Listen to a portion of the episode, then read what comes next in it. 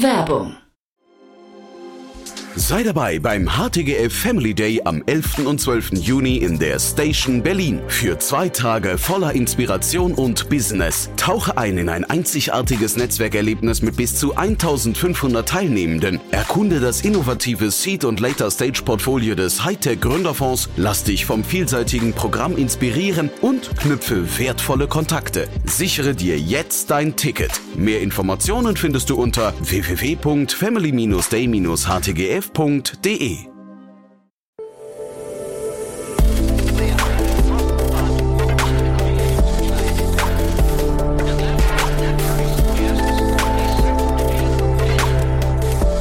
Startup Insider Daily. Interview. Herzlich willkommen zu Startup Insider Daily. Mein Name ist Jan Thomas und heute gehen wir nach Schweden, beziehungsweise eigentlich nicht wirklich. Ich spreche nämlich mit Nikolaus Tomale, Gründer und Managing Director von Mein. Ihr kennt Nikolaus wahrscheinlich, weil er hier schon öfters zu Gast war. Beim ersten Mal haben wir über die Finanzierungsrunde gesprochen, damals vor ungefähr anderthalb Jahren 23,5 Millionen Euro. Und beim letzten Mal, das ist ungefähr ein halbes Jahr her, haben wir über die Übernahme von Villa Circle, also von einem Marktteilnehmer gesprochen. War damals ein sehr spannendes Gespräch und äh, ja, jetzt hat das Unternehmen verkündet, dass sie nach Schweden gegangen sind und wir haben gesagt, wir fragen einfach mal nach, wie kann das eigentlich sein, dass ein Unternehmen, das im Immobilienmarkt unterwegs ist, jetzt auch noch auf Expansionskurs geht. Und Nikolaus, wie gesagt, gestandener Unternehmer, hat viel Erfahrung, die er auch gerne teilt. Deswegen freut euch auf ein tolles Gespräch. Jetzt, wie gesagt, mit Nikolaus Tomala, Gründer und Managing Director von Mein. Startup Insider Daily. Interview. Also ich freue mich sehr, Nikolaus Tomal ist wieder hier, Founder und Managing Director von Mein. Hallo Nikolaus. Grüß dich Jan, ich freue mich da zu sein. Ja, ich freue mich super, dass wir sprechen, weil ähm, vielleicht mal für die Hörerinnen und Hörer, wir haben ja jetzt schon mehrfach gesprochen und beim letzten Mal, da ist hier so eine kleine Bromance entstanden, äh, muss man ja fairnesshalber mal äh, transparenzhalber sagen, du bist bei uns investiert, weil wir uns kennengelernt haben beim letzten Mal und ich fand ich fand ich super, das ist eine schöne Geschichte. Ja, ich ich finde vor allen Dingen natürlich einfach wirklich richtig toll, was ihr macht und äh, finde äh, auch äh, jedes Gespräch mit dir ist äh, auch für mich immer irgendwie eine große große Freude und Bereicherung. Und äh, ja, also freue mich auch, wie gesagt, heute wieder da zu sein. So, jetzt haben wir die Komplimente ausgetauscht und es war, wie gesagt, der Transparenz halber wichtig. Aber das zwingt mich natürlich jetzt ein bisschen kritischer auch nachzufragen, dass die Leute jetzt nicht denken, oh, jetzt holt er hier quasi seine, seine Gesellschaft in den Podcast und macht so einen, so einen Kuschelkurs. Äh, mein Homes, äh, uns gleich mal abholen. Das, also, ähm, wir haben beim letzten Mal gesprochen, da war es die Übernahme von Villa Circle. Das fand ich schon einen richtig krassen Stunt, muss ich sagen. Wie ist der gelaufen? Du, äh, wie jede dieser Übernahmen, ähm, ich glaube, das ist, geht, geht vielen Firmen so, ja, äh, gibt es dann eben auch erstmal eine Phase, in der man dann sozusagen sich ein bisschen besser kennenlernen muss und äh, wo man dann sozusagen auch äh, so richtig hinter die Kulissen schaut. Ähm, wir haben das Glück, wir haben dort eine, eine, ein, ein, ein tolles Team äh, mit an Bord bekommen, sowohl was die ehemaligen Gründer und Investoren äh, von Villa Circle betrifft, die jetzt bei uns Gesellschafter sind und mhm. uns äh, ganz tatkräftig unterstützen, als auch äh, aus dem operativen Team konnten wir ähm, einige Mitarbeiterinnen und äh, Mitarbeiter übernehmen, die jetzt eben unser Team hier in Berlin unterstützen. Äh, da sind wir sehr, sehr froh drüber. Ähm, und das andere Thema war ja für uns damals auch schon sozusagen so ein bisschen die These, dass es im äh, deutschen Markt jetzt sozusagen neben uns nicht unbedingt noch ein zweites Unternehmen geben muss, was im Prinzip ein sehr, sehr ähnliches Angebot macht. Mhm. Und äh, wir sind weiterhin ähm, da auch sehr zufrieden, dass wir den Schritt gemacht haben, mit Villa Circle zusammenzugehen, denn das hat unser Angebot äh, verkomplettiert, ähm, erweitert und das freut, glaube ich, unsere Kundinnen und Kunden. Und wir haben auch auf der anderen Seite natürlich damit auch so ein bisschen nochmal unsere Stellung in ganz Europa als so der Marktführer ähm, ja, zementieren können. Und äh, ja, also insofern, wir sind im Ergebnis sehr froh, dass wir das gemacht haben. Gleichzeitig ist es natürlich auch so, es ist viel Arbeit, ja. Also äh, so eine Integration und so weiter ist jetzt nicht unbedingt was, was ich jetzt unbedingt jeden Tag machen möchte. Gebe ich auch ganz offen zu. Witzigerweise, das Interview erscheint am gleichen Tag wie das Interview mit SumUp. Ne? Die haben eine Riesenrunde gerade ver veröffentlicht. Ich habe mit dem Marc Alexander Christ gerade gesprochen und der hat auch gesagt, man ist halt lieber der Konsolidierer als der Konsolidierte, hat er, glaube ich, gesagt. Ähm, äh, ist ja wahrscheinlich bei euch auch so. Ne? Man möchte wahrscheinlich derjenige sein, der hinter den Markt bestimmt. Äh, du hast gerade gesagt, man blickt dann so hinter die Kulissen. Was entdeckt man da so? Also zum einen merkst du, dass äh, überall in Europa äh, fleißige und smarte Menschen äh, am Aufbau von Unternehmen arbeiten. Also die haben wirklich auch einen guten Job gemacht, darin dieses Unternehmen aufzubauen. Und man mhm. denkt irgendwie vielleicht von außen so, hey, genau, wenn du der Konsolidierer bist, dann macht das sozusagen alles viel, viel besser. Nein, also wir haben ganz viel auch von denen gelernt. Ja? Und wir hatten heute gerade zum Beispiel ein Board-Meeting, da waren die Gründer von Villa Circle, Jean-Pierre Pierre und Roland auch dabei, mhm. die uns jetzt sozusagen als Advisor auch weiter äh, zur Seite stehen und wir sind da auch sehr, sehr dankbar über den, den Rat, den wir auch von denen bekommen. Das andere, was du natürlich merkst, ist, die machen Sachen anders, ja, mhm. und, ähm, und dann ist auch klar immer mal wieder auch die Bestätigung dabei, dass wir Sachen vielleicht auch richtig gemacht haben, ja, weil, weil du merkst, okay, das hat bei uns dann irgendwie besser funktioniert und das ist, äh, das ist natürlich auch eine schöne, schöne Bestätigung, ja, ähm, sind eben einfach doch irgendwie relativ schnell gewachsen in den letzten anderthalb, zwei Jahren und auch im Vergleich zu anderen Unternehmen eben im gleichen Space schnell gewachsen. Und das ist natürlich auch, das gibt ein gutes Gefühl, ja, äh, wenn man, wenn man das dann so im direkten Vergleich sieht. Äh, weil, sagen wir mal so, ja, was da in der Presse steht, das ist ja auch immer noch was anderes, als was dann sozusagen irgendwie eben hinter den Kulissen passiert. Ich weiß gar nicht, was in der Presse stand, ich weiß gar nicht, worauf du jetzt abziehst, ne? Aber ich finde es super spannend, wenn du sagst, ihr macht Dinge, also quasi ihr seid im gleichen Space, ähm, ähm, habt aber Dinge trotzdem anders gemacht. Ich meine, das ist ja so ein bisschen Augenöffnen vielleicht, ne, für den einen oder anderen. Ja, absolut. Also äh, von äh, also als Beispiel in der Presse äh, sieht das halt natürlich alles total gleich aus, ja, oder von außen sind das sozusagen sehr ähnliche Unternehmen, haben ein sehr mhm. ähnliches Geschäftsmodell, sind vielleicht auch irgendwie ein bisschen inspiriert von sehr ähnlichen Unternehmen im Ausland und so weiter, ja. Aber wie gesagt, wenn man dann hinter die Kulissen schaut, dann ist da doch viel auch was wir eben anders gemacht haben als andere Player im, im europäischen Markt. Und jetzt, also im, im Nachgang ist man ja immer schlauer. Ja, wir haben da auch viele Spaghetti an die Wand geworfen und geguckt, was kleben bleibt. Ja.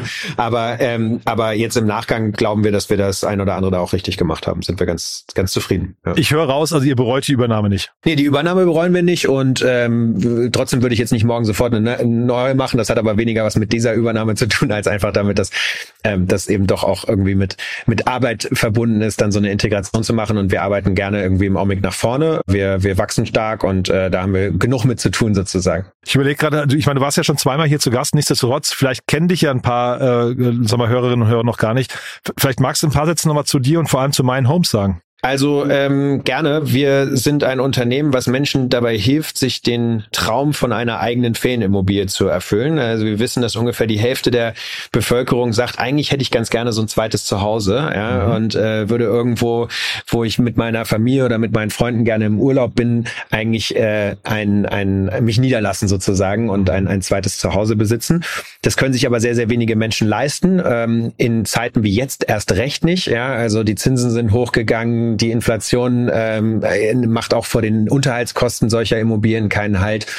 Und das heißt, noch weniger Menschen als früher können sich das leisten, so ein zweites Zuhause, äh, eine, eine eigene Ferienimmobilie. Dann gibt es viele Menschen, die sagen, ich kann mir das zwar leisten, aber ich will das nicht. Das macht wirtschaftlich keinen Sinn, weil die steht eigentlich immer nur leer rum. Ja? Ähm, und wir schaffen es eben mit der Art und Weise, wie wir Ferienimmobilien äh, anbieten, mehr Menschen Zugang zu dieser, dieser Möglichkeit zu geben. Wir machen Co-Ownership, das heißt, bei uns teilen sich mehrere Menschen eine Immobilie, teilen sich damit letztlich auch die Kosten. Ja, das wird damit sozusagen für viel, viel mehr Menschen leistbar. Und äh, wir äh, übernehmen dann auch die Suche nach den den richtigen Immobilien, die rechtliche und steuerliche Strukturierung, auch die Verwaltung dieser Immobilien und ähm, ja, machen es sozusagen zu einem sehr, sehr schönen und einfachen Erlebnis, ja, in eine eigene Ferienimmobilie zu investieren und die dann auch zu nutzen, dort mit der Familie, mit Freunden Urlaube zu verbringen, eine schöne Zeit zu verleben. Ja, das ist so unser, unser täglich Brot und äh, unser, unser Job. Jetzt hast du gerade schon gesagt, in Zeiten wie diesen, ich habe tatsächlich an euch gedacht, weil die Immobilienbranche gerade, der geht's ja nicht so richtig gut. Ne? Die, die steht eigentlich ziemlich äh, unter Druck. Wie ist das bei euch?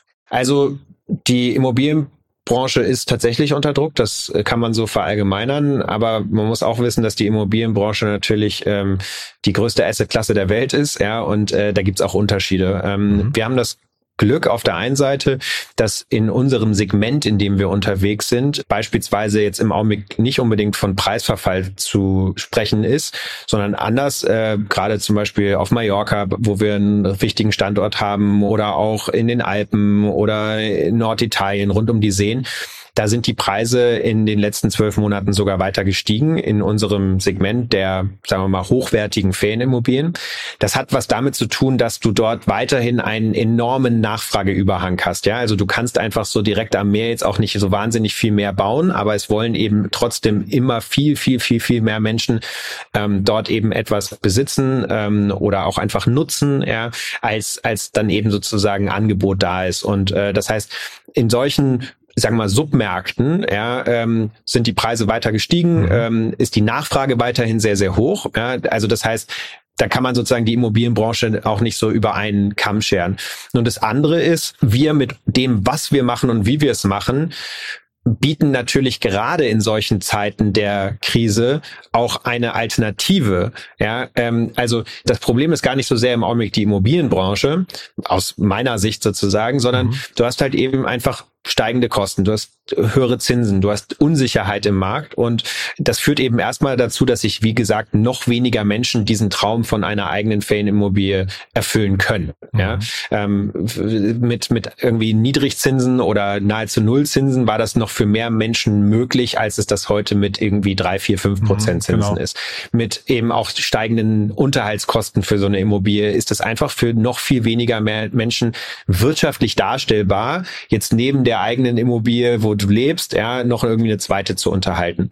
Und mit Co-Ownership oder Miteigentum, wie wir das nennen, ja, teilt man sich eben die mhm. Kosten mit anderen. Das macht es einfach mehr Menschen zugänglich. Und damit können wir sozusagen gerade in diesen Zeiten den Leuten auch eine Alternative bieten. Ja, ähm, wir, wir spüren eine stärkere Nachfrage nach Co-Ownership in eben diesen Zeiten von höheren Kosten und, und, und, und Zins. Spannend, hätte ich nicht gedacht. Äh, zwängt sich eigentlich auch nicht auf, ne? Weil ich hätte gedacht, erstmal die Immobilienbranche an sich, äh, hohe Zinsen und so weiter, das, das läuft so ein bisschen konträr. Müsst ihr dann jetzt mehr kommunizieren? Müsst ihr das quasi, ähm, sagen wir, offensiver an den Markt bringen, das ganze Thema und erklären, hey, Preisverfall ist bei uns zumindest kein Thema? Also das muss man erklären, ja. Ähm, man ähm, findet dazu aber auch also einfach äh, Daten, ja. Äh, mhm. Das ist jetzt nicht so wahnsinnig schwer zu erklären. Ja. Ähm, gibt auch gerade zum Beispiel eine ganz interessante Studie von Rödel und Partnern im Wirtschaftsprüfungsinstitut, äh, mhm. also ausnahmsweise mal nicht einem Maklerunternehmen oder so, ja, das dort äh, gerade eben für die Feriendestinationen, für die Urlaubsdestinationen eben ähm, den Markt ähm, einschätzt und dem sagt, hey, ne, Nachfrage steigt weiter, Preise steigen weiter vielleicht nicht mehr genauso wie die letzten zehn Jahre, ja, aber, aber eben zumindest brechen sie jetzt auch nicht von heute auf morgen ein. Und klar, das muss man ein bisschen erklären. Das ist jetzt nicht irgendwie Allgemeinwissen. Ähm, was man nicht erklären muss, ist dieser weiterhin hohe Grad an ähm, Bedürfnis, ja, mhm. und dieser dieser Nachfrageüberhang, ja, die, also gerade auch eben nach der nach der Pandemie und jetzt sind wir schon wieder halb drin so gefühlt, ja, ähm, ähm, dieser Wunsch nach eben auch einem zweiten Zuhause, nach einem anderen Rückzugsort, nach einem Ort, wo ich mit Familie und Freunden irgendwie schöne Momente schaffen kann, ähm, vielleicht auch eine Workation machen kann, ja, äh, irgendwie aus dem Homeoffice arbeiten oder remote arbeiten kann. Ähm, all diese diese generelleren Trends, ja, die die sind ja nicht weniger geworden jetzt in den letzten äh, zwölf Monaten. Äh, und ähm, ja, auch, auch da ist so ein emotionales Thema. Ne? Ähm, wir haben jetzt zweimal Krieg in Europa und die Menschen spüren überall Unsicherheit und so weiter und suchen dann bei uns zum Beispiel auch nach Stabilität. Also ähm, äh, wir spüren auch ganz häufig, dass es da darum geht, eben so ein wirklich einen zweiten Ort, ein zweites Zuhause, eine gewisse Stabilität auch zu schaffen. Das ist ein ganz emotionales Thema. Und das musst du den Leuten nicht erklären, sondern das äh, muss man eher wissen, ja, dass die, dass das denen zum Beispiel auch nicht nur darum geht, irgendwie jetzt die größte Rendite einzufahren, mhm. ja, und da immer irgendwie mit einem spitzen Bleistift nur gerechnet wird, sondern dass es eben auch um so ganz emotionale Themen geht. Äh, ich hatte im Tagesspiegel, glaube ich, oder ich weiß gar nicht, ich glaube, es war der Tagesspiegel ähm, über eure Expansion nach Schweden gelesen. Da waren, also muss man das schon sagen, traumhafte Bilder, ne? Da bekommt man schon Lust drauf, irgendwie mal nach Schweden zu fahren, irgendwie sich da zurückzuziehen.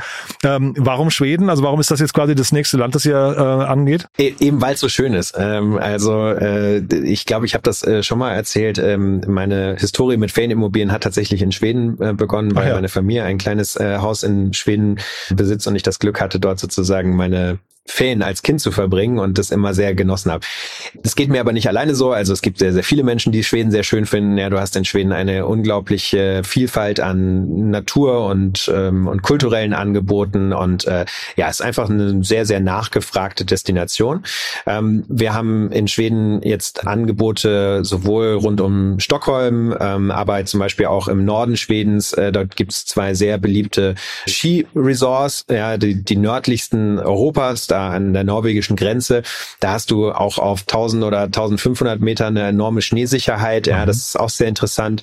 Schweden hat auch insgesamt eine einfach ähm, ja gute Infrastruktur. Also ist ein ist ein einfach toller Ort. Viele Menschen mögen Schweden gerne und äh, deswegen haben wir dann eben auch angefangen, uns dort auf die Suche nach passenden Immobilien zu machen. Das klingt jetzt vom Gesamtsetup her irgendwie toll bei euch, ne? Also wir hatten ja ursprünglich mal gesprochen, das war glaube ich im ungefähr Mitte letzten Jahres, da war es glaube ich eine 24 Millionen Runde knapp, äh, irgendwas in der Größenordnung. Dann die Übernahme Villa Circle, jetzt Expansion nach Schweden. Du sagst, das Marktumfeld spürt ihr noch nicht so richtig. Was sind denn gerade so die Herausforderungen? Also zum einen ist es so, ähm, natürlich spüren wir das Marktumfeld. Ähm, wir, wir müssen uns ja auch mit höheren Zinsen zum Beispiel auseinandersetzen und In der haben, Zwischenfinanzierung? haben Zwischenfinanzierung. Ja, genau, ja. Mhm. Ja, genau, weil, weil wir teilweise sozusagen äh, gute Immobilien ähm, dann auch vom Markt nehmen, ja, und dann eben auch mal ein bisschen was äh, zwischenfinanzieren. Machen wir nicht viel, aber, aber ein bisschen und da spüren wir natürlich auch höhere Zinsen. Auch wir haben erstmal höhere äh, Kosten natürlich, Mhm. ne? Also auch wir spüren Inflation. Als Unternehmen müssen wir uns einfach sozusagen immer wieder auch die Frage stellen, was können wir eigentlich was bieten wir eigentlich für einen Mehrwert, Mhm. ja, und was können wir für diesen Mehrwert dann auch an, an einem fairen Preis verlangen, ja, und ähm, am Ende ist das Ganze ja kein, kein Selbstzweck, sondern wir müssen irgendwo eine Marge verdienen und wir müssen Mhm. dafür sorgen, dass sozusagen die Menschen bereit sind, diese Marge zu bezahlen, weil sie den Mehrwert in dem sehen, was wir machen. Und das ist auch ein Grund, warum wir zum Beispiel jetzt nach Schweden gehen. Es geht einfach darum, ein nochmal besseres Angebot zu machen, für nochmal mehr Menschen ein besseres Angebot zu machen. Die Herausforderung ist eigentlich immer, wenn du kundenzentrisch zumindest irgendwie denkst, ja, dir zu überlegen, hey, ja, wie kann ich ein noch besseres Produkt anbieten, ohne dass es dabei dann aber für mich zum Beispiel irgendwie unprofitabel wird, ja, ohne dass ich dann jetzt immer, weiß ich nicht, Menschen auf Probleme werfe und irgendwie nochmal 50 weitere Mitarbeiterinnen und Mitarbeiter einstellen muss, um irgendwie das Problem von jemandem anderen zu lösen. Also die Herausforderung ist, glaube ich, mehr denn je, ein gutes Produkt zu bauen, ein kundenzentrisches Produkt zu bauen und dabei eben aber trotzdem ja, Geld zu verdienen und eine profitable Firma aufzubauen. Ja. Das fand ich bei dem Mark äh, von Sambab auch so spannend. Ähm, Ich meine, das ist ja ein Unternehmen, die mittlerweile 3000 Mitarbeiter und Mitarbeiterinnen irgendwie an, ich weiß nicht, zehn Standorten oder sowas. Ähm, Die hatten dann auch immer die Herausforderung, dass sie auf profitabel drehen mussten. ne? Ist das bei euch auch so ein Thema, dass ihr äh, quasi Wachstum hinten anstellen musstet und erstmal diesen, diesen Weg zur Profitabilität irgendwie hinbekommen musstet? Also wir sind ähm, auf Unit Economics Basis, wie man so schön neudeutsch sagt, äh, sind wir sind wir profitabel. Ja, wir verdienen sozusagen mit jeder Transaktion Geld. Ähm, Und äh, das ist auch, sagen wir mal, wenn du irgendwie ein ernsthaftes Business aufbauen willst, also ist das zumindest für uns als Unternehmer ist das irgendwie ein Must. Ja? Muss der Anspruch sein, Ähm, ne? Ja. mhm. Ja, also für uns zumindest. Ähm, und was wir vorfinanzieren müssen, sind im Prinzip die, die Vermarktungszyklen. Ja, also wir geben Geld für Marketing aus und ähm, das rechnet sich dann eben erst später, weil die Kunden und Kunden, die kommen nicht auf unsere Website, klicken einmal und kaufen, ja, sondern ne, das, Mhm. das, du hast halt einen Sales Cycle sozusagen, wenn du für einen sechsstelligen Betrag irgendwie so einen Anteil äh, verkaufst. Also das musst du vorfinanzieren, ja, und ähm, dann bist du eben tendenziell als Unternehmen, wenn du eben schnell wachsen möchtest, nicht break-even, ja, also du bist vielleicht Unit Economics seitig profitabel und das, wie gesagt, war immer für uns zentral und äh, aber aber du finanzierst dann eben zum Beispiel Marketingkosten vor, du finanzierst vielleicht auch eben Akquisitionen vor ähm, und so weiter. Und da ist es für uns wichtig, dass wir so einen so einen Mittelweg wählen. Also wir sind kein, wir wachsen nicht, koste es, was es wolle. Mhm. Ähm, wir glauben auch nicht, dass das in aktueller äh, Phase, auch wenn du so in Richtung Finanzierungsumfeld und so weiter guckst, irgendwie so die schlauste Strategie ist. Ja. Mhm. Wir sind eher, wir optimieren auf Eintrittswahrscheinlichkeit als Unternehmer. Mhm. Ähm, wir wollen, wir wollen eben ein Unternehmen aufbauen, was in vier, fünf Jahren, in zehn Jahren, in 15 Jahren ein dominanter Player in Europa ist, was die, das, das, das größte und beste Angebot in Europa macht, ja, und was dabei gleichzeitig gutes Geld verdient für, Mhm. für die Investoren und, und, und, und Jobs und Sicherheit für Jobs für die Mitarbeiterinnen und Mitarbeiterschaft. Aber wir wollen halt auf Eintrittswahrscheinlichkeit für diese Vision sozusagen optimieren und nicht auf irgendwie auf Teufel komm raus oder eben koste es, was es wolle, morgen irgendwie 5x Wachstum so, ja, sondern das muss halt irgendwie beides funktionieren. Wir sind nicht so konservativ, dass wir jetzt gar nicht wachsen wollen, dass wir irgendwie gebootstrapped unterwegs sind, aber, aber eben mit Augenmaß so. Ja. Und wie, also mal erklärungsbedürftig oder wie viel Aufklärungsarbeit müsst ihr noch leisten? Ich glaube, bei euch geht es immer um, um ein Achtel, ne, wenn ich es richtig in Erinnerung habe, von, von der Immobilie. Ne? Das ist, glaube ich, der, der, der Grundschnitt oder so. Ich frage deswegen, weil ich hatte irgendwie vor kurzem mal gelesen, äh, von, von ein paar Monaten, ich glaube, Larry Fink von BlackRock hat ja irgendwie gesagt, Tokenization ist so das riesengroße neue Ding. Da habe ich so ein bisschen auch gedacht, naja, eigentlich spielt euch sowas in die Karten wahrscheinlich, ne? So ein Trend. Also klar, Sharing als Trend ist etwas, was sich immer mehr durchsetzt. Ja, die Menschen verstehen, dass man Güter teilen kann und äh, dabei geht man natürlich natürlich gewisse Kompromisse ein, aber mit Hilfe von insbesondere Technologie und so weiter kann man diese Kompromisse ganz gut überbrücken, ja, und den Zugang dabei aber eben viel, viel mehr Menschen ermöglichen und das setzt sich natürlich immer weiter durch. Sharing kennen wir aus so vielen Lebensbereichen mittlerweile, ja, und wir machen das Ganze jetzt eben einfach für Ferienimmobilien möglich. Das ist trotzdem erklärungsbedürftig, ja, also auf den ersten Blick können sich die Menschen immer nicht vorstellen oder viele Menschen können sich nicht vorstellen, dass man sich mit sieben anderen eine Immobilie teilt und sich dabei dann nicht irgendwie die Augen aussticht regelmäßig oder so, ja, sondern äh, da, äh, da ist äh, häufig die Sorge, dass man irgendwie zum Beispiel zur gleichen Zeit in die Immobilie möchte oder ähm, sich dann darüber gestritten wird, ob da jetzt irgendwie ein rotes Sofa reinkommt oder nicht. Ich kann mal die gute Nachricht vorwegnehmen. Wir haben das gelöst, ja, es funktioniert ähm, und wir sehen das vor allen Dingen daran, dass mittlerweile jeder vierte Miteigentümer bei uns, also 25 Prozent der Miteigentümer, kaufen einen zweiten oder einen dritten Anteil. Also wir haben unglaubliche Wiederkäuferraten und Aha. ich behaupte jetzt einfach mal, die Leute würden das nicht nochmal machen, wenn die äh, sozusagen wenn die, wenn, wenn das nicht funktionieren würde. Ja, mhm. wir haben einen NPS, einen Net Promoter Score von 85. Ja, Airbnb hat, glaube ich, einen von unter 40, so 38 oder so. Ja, also wir haben sehr, sehr hohe Kundenzufriedenheit. Ja, und das zeigt ja einfach, dass das im Ergebnis funktioniert. Acht Menschen können sich eine Fanimmobilie teilen und damit sozusagen glücklich und zufrieden sein. Wie das funktioniert, ist so ein bisschen natürlich auch Secret Source, aber im Kern geht es eigentlich darum, dass du sozusagen die Differenzen, ja, die die Menschen sozusagen vielleicht theoretisch haben, irgendwie ausgleichst, ja, und ähm, sicherstellst, dass die zum Beispiel alle was vom Kuchen abbekommen mhm. und nicht ein, so der typisch Deutsche legt ja gerne so sein Handtuch auf einen Liegen aus, ja, und ähm, und das musst du verhindern sozusagen, ja, du musst sicherstellen, dass jeder sozusagen so einen, einen Platz an der Sonne irgendwie bekommt. Mhm. Das können wir. Wir, wir haben eine, wir haben eine App gebaut, ja, da kannst kannst du zwei Tage bis zwei Jahre im Voraus Reservierung tätigen und da sind so ein paar geschickte sozusagen Regelwerke hinterlegt, die dafür sorgen, dass das eben sozusagen für alle fair zugeht. Ja? Und im Ergebnis können wir sagen, ja, wie gesagt, kommen die Menschen wieder, ja, mhm. und äh, kaufen zweiten oder dritten Anteil oder oder empfehlen uns weiter oder sagen halt eben mit weitaus überwiegender Mehrheit, ähm, dass ihnen das gefällt, wenn sie da vor Ort waren und eine gute Zeit hatten. Und ja, das bestätigt uns daran, dass das irgendwie geht. Und weil du Airbnb ansprichst, ist das am Ende euer größter Konkurrent vielleicht sogar, ne? kann man das sagen? Weil also jemand, der quasi Flexibilität haben möchte, der sagt dann vielleicht weniger, ich möchte die eigene Immobilie, sondern ich möchte halt eben tatsächlich nur mieten äh, oder vielleicht auch wegen des Marktumfeldes gerade? Ja, also du hast natürlich zum einen die Menschen, die wirklich diese Flexibilität besonders hoch priorisieren, mhm. die deswegen auch niemals auf die Idee kommen würden, sich eine Ferienimmobilie zu kaufen. Ja. Die wollen jedes Jahr woanders hin, irgendwie dieses Jahr nach Bali, nächstes Jahr nach Kanada, übermorgen irgendwie nach, nach Usedom. Mhm. Und für die ist natürlich Mieten sozusagen aufgrund der maximalen Flexibilität äh, optimal die andere Hälfte der Gesellschaft, wie gesagt, 50 Prozent der Gesellschaft sagt, ich würde lieber besitzen als zu mieten. Mhm. Das tun nicht alle. Ja, weniger als zwei Prozent in Deutschland besitzen tatsächlich eine Ferienimmobilie. Aber diese 48 Prozent, die sagen, sie würden eigentlich gerne besitzen, aber sie tun es nicht. Die, die mieten nicht, weil sie müssen, äh, sorry, weil, weil, weil sie, weil sie wollen, ja, sondern, sondern die mieten halt, weil sie müssen, ja, weil sie Aha. sich das eben nicht leisten können, sich diese Immobilie zu kaufen. Die würden lieber auf die Flexibilität verzichten mhm. und dafür eben zum Beispiel ein zweites Zuhause schaffen. Das andere Thema ist, wir wir machen das Ganze ja so, also das hat natürlich auch wieder was damit zu tun, dass wir am Ende eine Digital-Company sind. Wir, wir wollen es so einfach machen, wie es heute ist, ein Airbnb zu mieten, ja, eben in diese Asset-Klasse zu investieren. Und wir wollen es dir so einfach machen, wie es ist, das auf Airbnb zu mieten, dass du das selber nutzen kannst, aber dass du es eben auch vermieten kannst, dass du es tauschen kannst mit anderen, dass du die Zeiten, die du in deiner Immobilie verbringen kannst, eben auch in anderen Immobilien verbringen kannst, dass du diese emotionale Nutzungsmöglichkeit kombinierst mit einem Investment und so. Also diese ganze Flexibilität, bringen wir rein in dieses sozusagen auf den ersten Blick vielleicht erstmal unflexiblere Produkteigentum. Ja?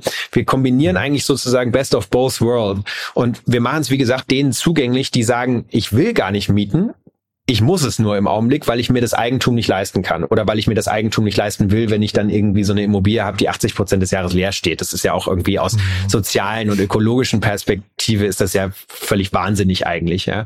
Und, mhm. ähm, und, und, und das ist so eher der Punkt. Also in einem Raum mit Freunden oder Familie hast du immer ein paar Leute, die sagen, ich kann mir das überhaupt nicht vorstellen. Ja, das ist die eine Hälfte. Und das ist auch völlig okay. Und natürlich, für die ist sozusagen Also nee, die sind eigentlich kein, da ist Airbnb nicht eine Konkurrenz, sondern da ist sozusagen Airbnb einfach das bessere Angebot. Ja? Mhm. Aber die andere Hälfte, die sagt, ich bin bei Airbnb nicht, weil ich will, sondern weil ich muss. Und für die versuchen wir eben eine Alternative zu schaffen. Du hast ja eben gerade gesagt, ihr hattet heute euer Board-Meeting, ne? Du klingst sehr entspannt, finde ich. Das heißt, die Stimme war wahrscheinlich ganz gut. Trotzdem, wenn ich jetzt mal gucke, wir haben ja dann Mitte letzten Jahres gesprochen. In der Regel sagt man ja so eine Finanzierungsrunde alle 18, 24 Monate. Müsst ihr dann nochmal raus? Und ist das Marktumfeld für das Thema jetzt gerade gut? Also das Finanzierungsumfeld insgesamt ist, glaube ich, insges also für alle Unternehmen ein anderes als vor zwei, drei Jahren. Ähm, es wird eben zum Beispiel einfach wieder viel, viel stärker darauf geachtet, hast du ein echtes Businessmodell, ja, und mhm. äh, äh es wird eben auch auf Eintrittswahrscheinlichkeit geachtet und all das, was ich vorhin gesagt habe, sozusagen, ja, ja. wirkt sich jetzt natürlich auch wiederum positiv aus, wenn man dann ins Fundraising geht oder wenn man mit Investoren spricht, weil die das schätzen, ja, wenn du jetzt halt nicht nur irgendwie das Blaue vom Himmel erzählst, sondern wenn du halt halt auch so ein, zwei von den Versprechen, die du machst, irgendwie halten kannst.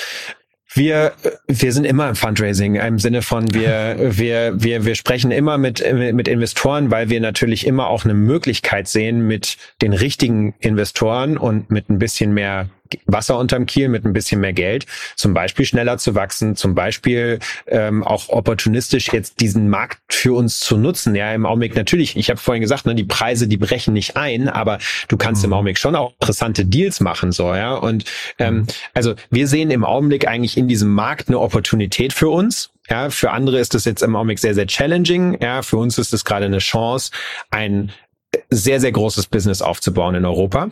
Und wenn wir dafür jetzt einen passenden Investor finden oder wenn ein passender Investor auf uns zukommt und sagt, hey, ich finde das interessant, das ist eine interessante Vision, ich finde das Geschäftsmodell interessant, ich finde das Team gut oder so, dann, dann äh, bieten sich immer Möglichkeiten, auch noch etwas mehr Geld zu investieren, noch mal etwas schneller zu wachsen, vielleicht zum Beispiel stärker noch mal zu internationalisieren und so weiter. Mhm. Und ähm, insofern ja, sprechen wir immer gerne auch mit Investoren. Ja.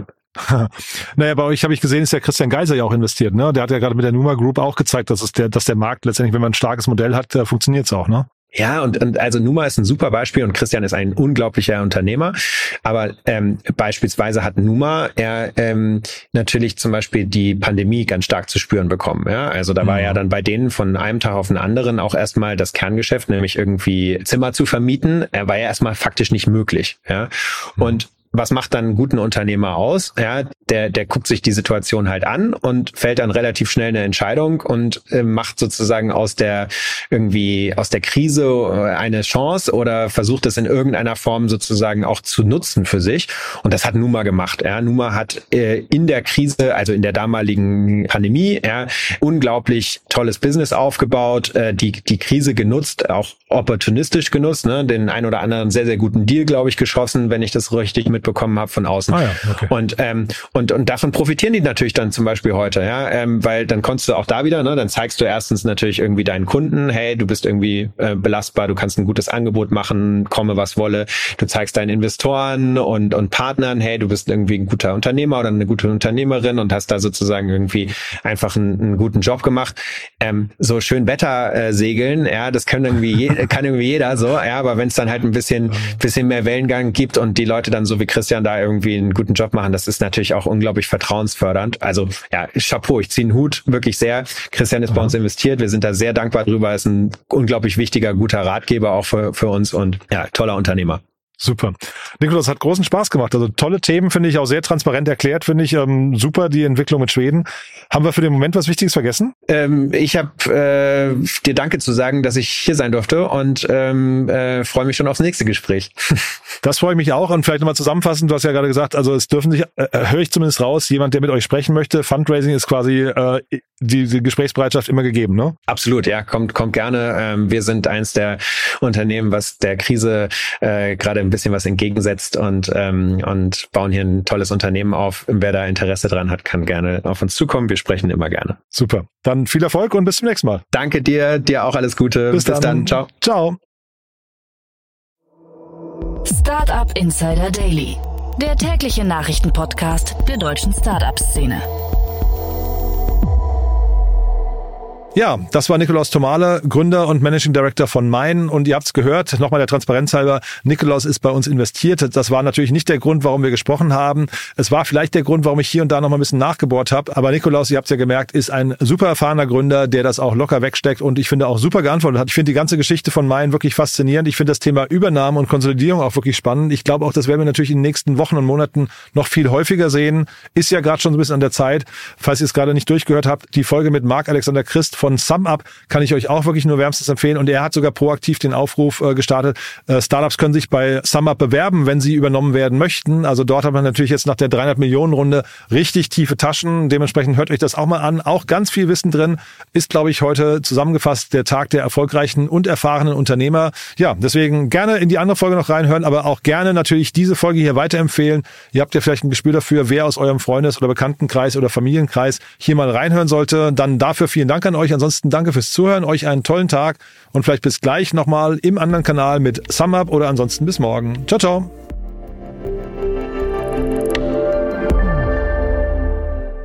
Diese Sendung wurde präsentiert von Fincredible. Onboarding made easy mit Open Banking. Mehr Infos unter www.fincredible.io.